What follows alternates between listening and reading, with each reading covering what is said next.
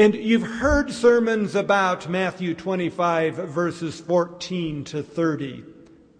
And you may think that you've heard everything that there is to hear about it. But it seems to me that this is a particular passage that affronts our sensibilities.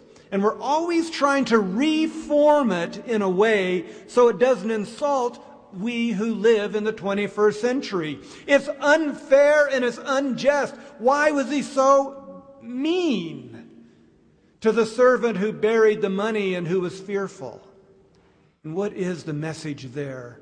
And the message is, is that we are not to be fearful, but we are to risk and we are to be accountable to one another.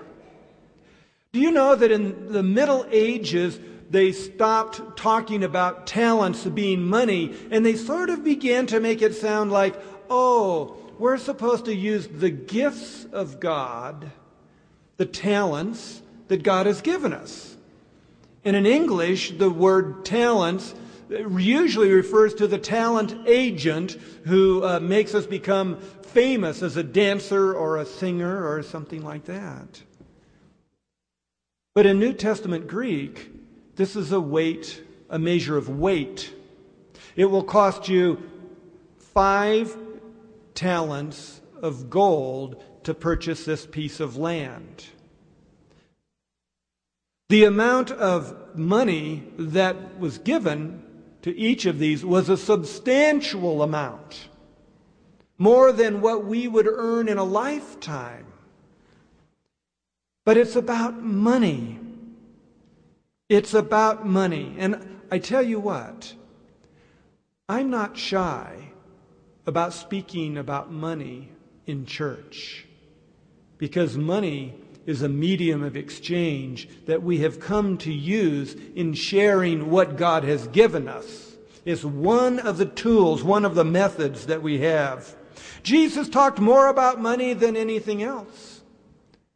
That was one of his favorite topics because it can consume us. How we handle money makes a difference in our relationship with God. And Jesus knew that, and so he was more than willing to talk about it. So let's talk about money today. It's on our minds. But let me remind you that it's not money itself, but it's the love of money that's the root of all evil. And it is that love of money that separates us from the love of God because we make money so important in our lives. We're really filled right now with a lot of economic problems. We can't talk about the weather because the economy has become the chief topic. And we're filled with worry and fear about the future.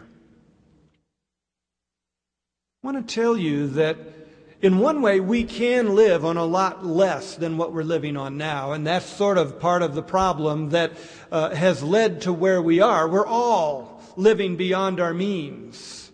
And we're all filled with a certain level of um, debt that we don't know what to do with.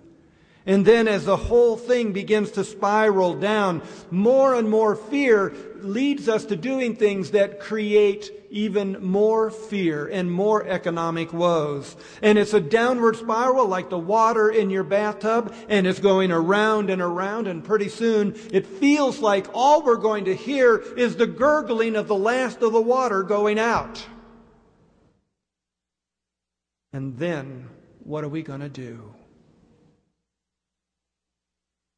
Economic problems are bigger than we've seen since the Great Depression of 1929.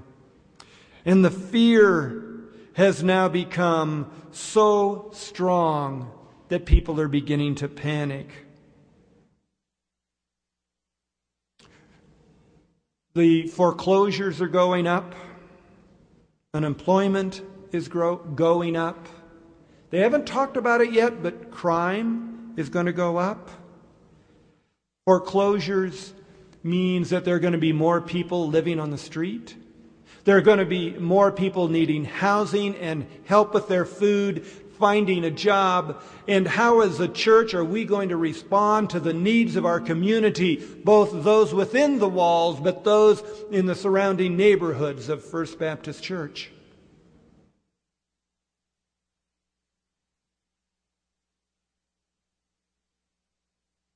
Now, you have to, to know something about me, and you're just getting acquainted. Know this I am a naive optimist. My optimism is incurable. Don't confuse me with the facts because I trust in God absolutely, and I am a naive optimist. And my naivete is about the pundits and the preponderance of all of the economic theories, but my faith is in God. And it is in God that I trust, not because it's printed on our coinage, but because in the entire history of the Bible, God fulfilled God's promises. One of my wonderful favorite books is a little book that's called Economics for Prophets.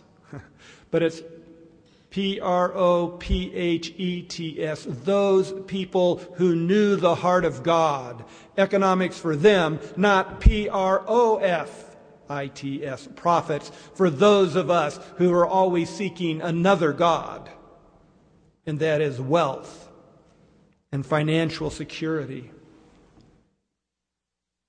Well, I was filled with hope, and on Tuesday night I was struck by this sense of the hope that is just beginning, I believe, here in the United States and around the world, that maybe we were beginning to bottom out. And I was inspired. On Tuesday night, I sat at my computer and I typed out this sermon. And I was so filled with the assurance that things were going to turn around. They, we have so many positive things to look forward to. The election is over and we have selected our next leader. And it's not that one candidate won over the other, but that there is newness coming with new energy, with new ideas, with new solutions to problems that have haunted us for a long time and that George W. Bush will be leaving the White House and we will have an orderly transition. It's not just that he was probably the least effective and least popular of the presidents in the history. It's not about that. It's just simply that we're going to get a new leader. I have to be politically careful here. I understand that.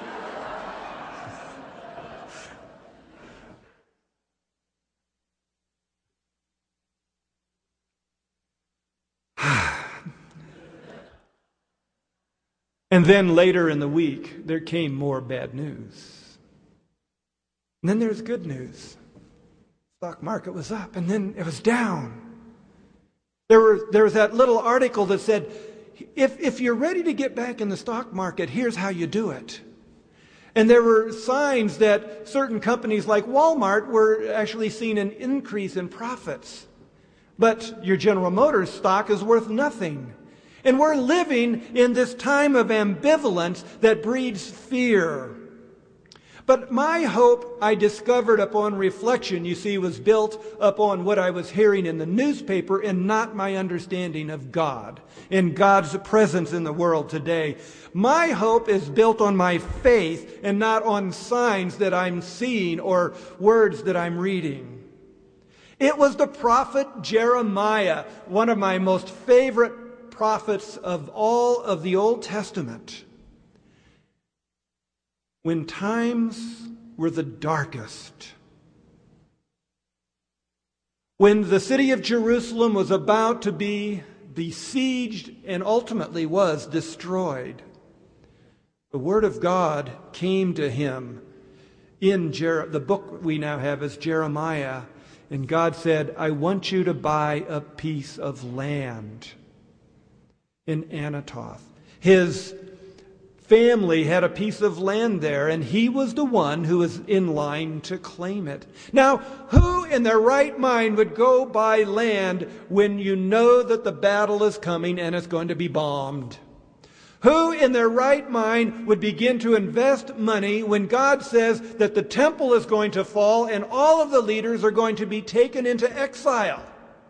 And there will be Jerusalem, but, but one that's in ashes and destroyed, torn down.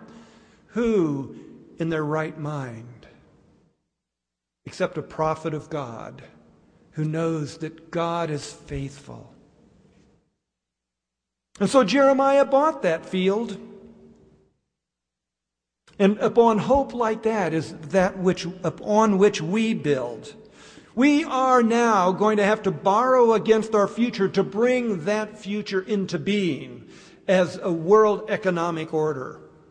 And we have to do that with the confidence that in the future there will be opportunity for us to redeem that which is lost.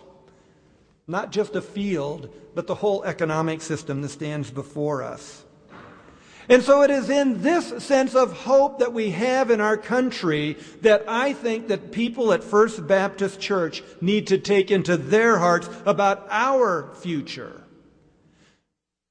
Because, like our country, which seems to have gone astray, we have sort of gotten off track a little bit on what we're doing and the power and the strength with which we can be a voice of prophecy, of hope, and a witness to God's power. But we have now a new beginning. We now have new possibilities. God has been and God will be faithful. In difficult times, our Christian values come to the fore. But also in difficult times, our value in our faith comes out. And so let's talk about money at First Baptist Church. Next week is the week when you vote. You decide what are our programs going to be in 2009. As you fill out a pledge card, a promise, a statement of your intent, will you do that through the, the prism of fear and worry over the world economic situation? Or will you do it with the faith and the confidence that God is faithful still? Will you be cutting back on your spending in the areas of electronics equipment? Will you put off buying a new car for another year? Will you perhaps not spend quite as much on a large and new wardrobe? Not spending $150,000 or whatever on your new wardrobe so that you can look good. You, you don't want to be doing that right now, I know that we want to be conserving our money, that we can use it for that which is most important in our lives. In the next months, when you look back in your checkbook, you will know what's most important in your lives because your checkbook will tell you. Those stubs, those filmy little things, the tracing paper, the, the non carbon paper thing that you write on, That'll be the statement of faith about what has had meaning to you. Where do your values lie? I think that First Baptist Church, sitting as we do up on the bench facing the valley, is indeed a beacon of hope, a light to the world, an encouragement to the community. We can combat the darkness and the fear, the panic that is going to be going on out there, and we're going to be feeling it more and more. We can show, we can demonstrate our faith in God and the possibilities of newness, of resurrection, of becoming new in Jesus Christ. We can have strong programs. But we vote by what we say we're going to do. And it's next week when that occurs. So, this passage is about giving all of our talents. Yes, talents of being able to sing, then sing with joy. Talents of being able uh, to, to lead people, then be a leader for God's sake. That we use those talents that God gives us for the upbuilding of God's kingdom on earth right now, this coming year. And so the passage is about that, but it's also about risk and accountability in, in a financial sense. It is about being willing to step out and to risk what it is that you're going to be doing in terms of supporting the ministry of this church. And what that ministry will say to the people in the community about who God is and how God works in our lives. First Thessalonians chapter 5 ends in verse 11 that Chuck read.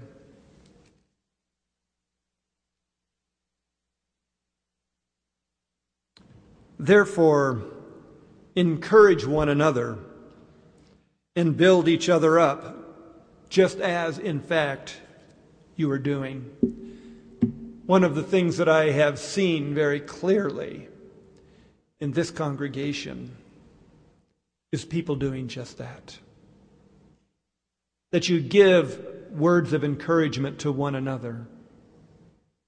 That you give support when someone is down or when someone needs help, you're willing to extend, extend a helping hand.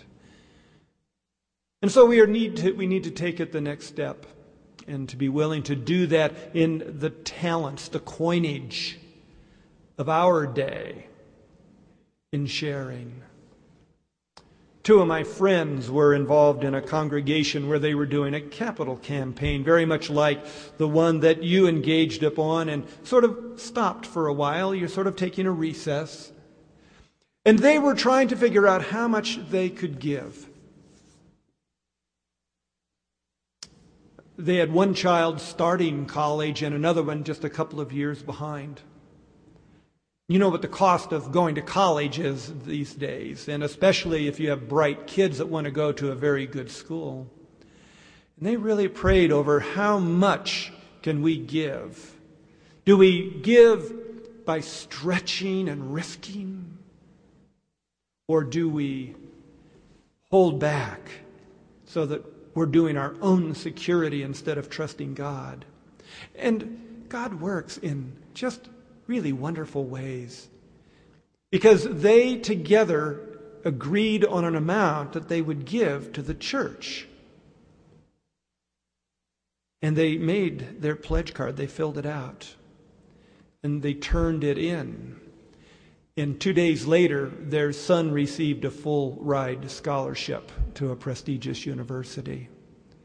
Now, you can use stories like that to manipulate people and I think that manipulation is a poor way to motivate. Or you can hold it up as a sign. You can hold it up as, a sign that God is faithful. And God is faithful still. When you step out in trust and when you're willing to risk. So here's my challenge for you today. For this next week, as you are considering filling out your pledge cards, Whenever you're ending a conversation with somebody and you're saying goodbye, being on the telephone, or be it one on one, instead of saying, take care, see you soon, I want you to say, take risks, see you soon. This is the word of the Lord, Father, Son, and Holy Spirit, who is trustworthy and is able. Amen.